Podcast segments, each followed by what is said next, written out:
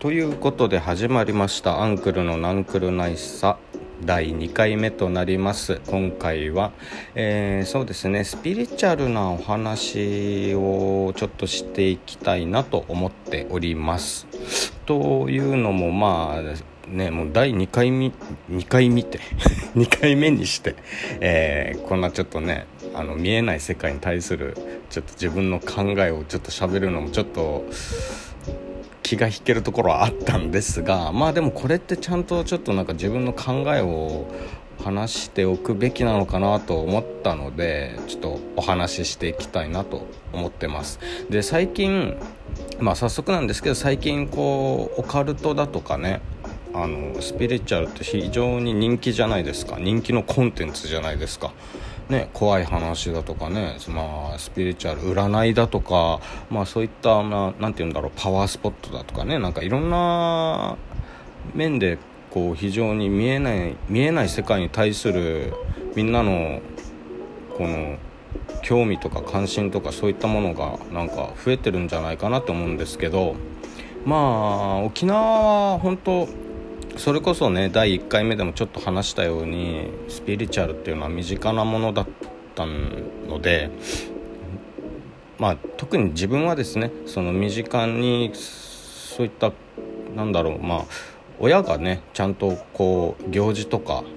ね、そういったものをちゃんと大事にしていたのでそうそう。っていうこともあってやっぱそういった存在を信じてるんですね。それこそ神様もそうですし、えー、まあ、幽霊とかそういったものもやっぱり、ね、見えない自分は、ね、霊感とかそういったものはちっちゃい時はちょっとあったんですけど、まあ、見えるとかではなかったんですよ。その存在を感じたりとかなんか嫌だなやばいなここみたいなものとかあとまあ あのー友達の声で急に自分の名前を呼ばれてね「アンクル」って呼ばれて振り返ったら誰もいなくて友達の声でね。でちょっと本当もう12分経った経った時ぐらいに友達がやってくるっていうちょっと訳のわからない。親友達が親と帰ってくるっていうわけのわかんないねことが起きたりとかあったんですよ。でそれこそそうだな小学校5年生ぐらいの時とかにもねそういった名前を呼ばれるという体験をしたことがあったんですけど。まあそういったものを信じない人も多くはいると思うんですがそのなんでこういう話をしようかって思ったかというとまあちょっと何て言うんだろう本当最近すげえ思うことがあってそのスピリチュアルなもう見えない世界っていうのは何て言うんだろうなそのまあ陰と陽っていうものがあると思ってるんですよね。でその中で、まあ、オカルトだと、まあ、幽霊とかそういったものに結構なんか呪物とかね呪いとかちょっと怖いものに対して焦点を当ててるイメージではあるんですけどオカルトとかを好きな人たちって結構その霊的なものとか神様とかってそういったものを結構大事にしている人が多いんじゃないかなって自分は受け取ってるんですよ。で逆にそれこそあのなんだヒーリングとかなんかちょっとよく分かんないですけどいろんななんかねあの私は霊視ができますとかなんかそういったなんか守護霊がどうのこうのとかっていうねちょっと商売をやってる人たち多いじゃないですかスピリチュアル系の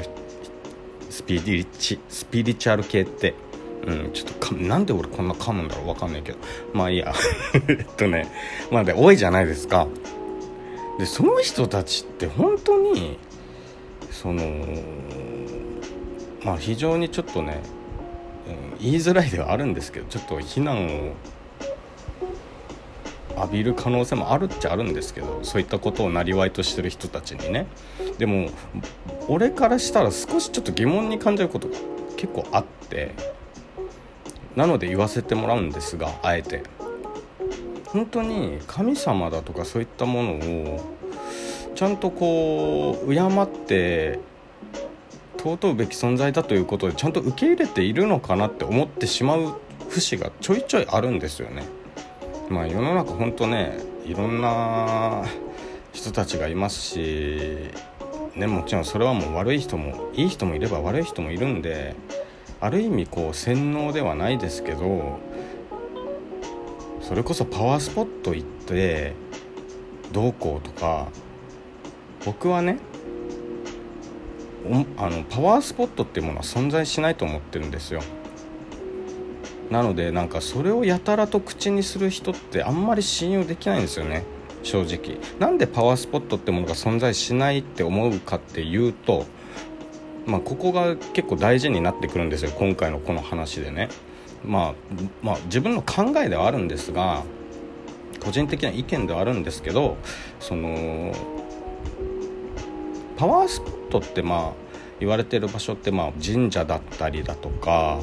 まあ、それこそそういった、まあ、沖縄でいう歌木っていう、まあ、廃所であの拝む場所祈りを捧げる場所っていうものが、まあ、結構多いんですよ。それこそ有名なので言えばセーファー歌木ってやつですね。うん。でそのそういったパワースポットっていうのは俺あくまで俺は俺はあくまでこの運気が上がったりとか、まあ、なんと健康運金運とかそういうものが上がるものではないと思ってるんですよ。行ったからといってね。じゃあ何が大事なのかっていうとやっぱりその最初に最初というかちょっと前に話したその信仰心ですよね。その敬うべき存在であるっていう神様という存在とか、まあ、それこそ自分の目には見えないけど確かにそこに存在しているであろうをもう偉大な存在をその大きな存在をしっかりと受け入れているかどうかがまず重要になってくるんじゃないかなって個人的には思ってるんですよ。なのでそのまあ皆さんもね信じてない人もいるかもしれないですけどそういったパワースポットっていうところに関してねその行ったらなんかね運が上がるとかっていう風に捉えるのではなくてまずはしっかりとそういった世界を理解するってことから始めた方がいいと思うんだよね。でそこから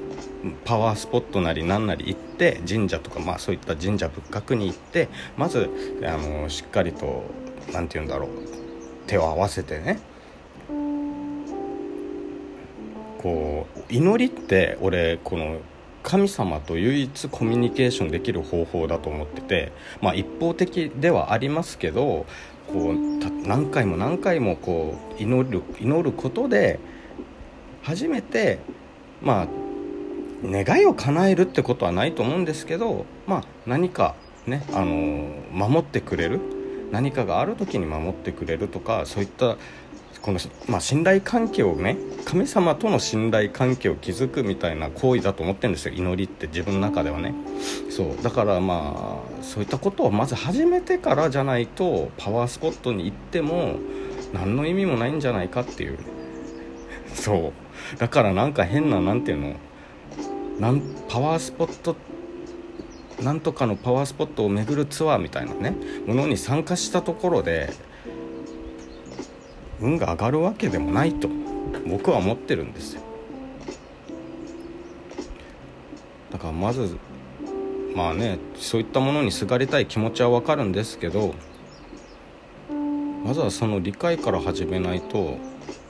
やっぱ最終的にいろいろねなんか何かを決断するのは自分ですからまずまずはねそういった理解を深めていくことから始めていけばないいのになって思ってます。そして俺は少しそそのスピリチュアル系でこう商売してる人たちに対して思うのがだからそういったことを大事にしてるのかなって。それで結構な額を取ってる人もいるのでそれって本当にあの本当にその人のためにやってることなのかい？あなたたちって思ってしまうことがあるんですよね。だからね逆にオカルトとかが好きな人たちがの方が俺はそういったのをしっかり理解してなんだろうちゃんと信じてるというか大切にしてるなって思ったりするんですよね。なんだこの話。まあまあ実はねちょっとスピリチュアルな話はね自分は好きでねいろいろちょっと話したいこともたくさんあるんですよ本当は。ちょっとあんまりまとまってない状態で話してしまって非常に申し訳ないんですけど俺いつもあの台本とかそういったものなくてもういきなりあのぶっつけ本番で喋っちゃってるのでちょっと尻滅裂になってしまっているところが多々あるかと思いますがご了承ください。申し訳ない。ここれはもうあの慣れて慣れてね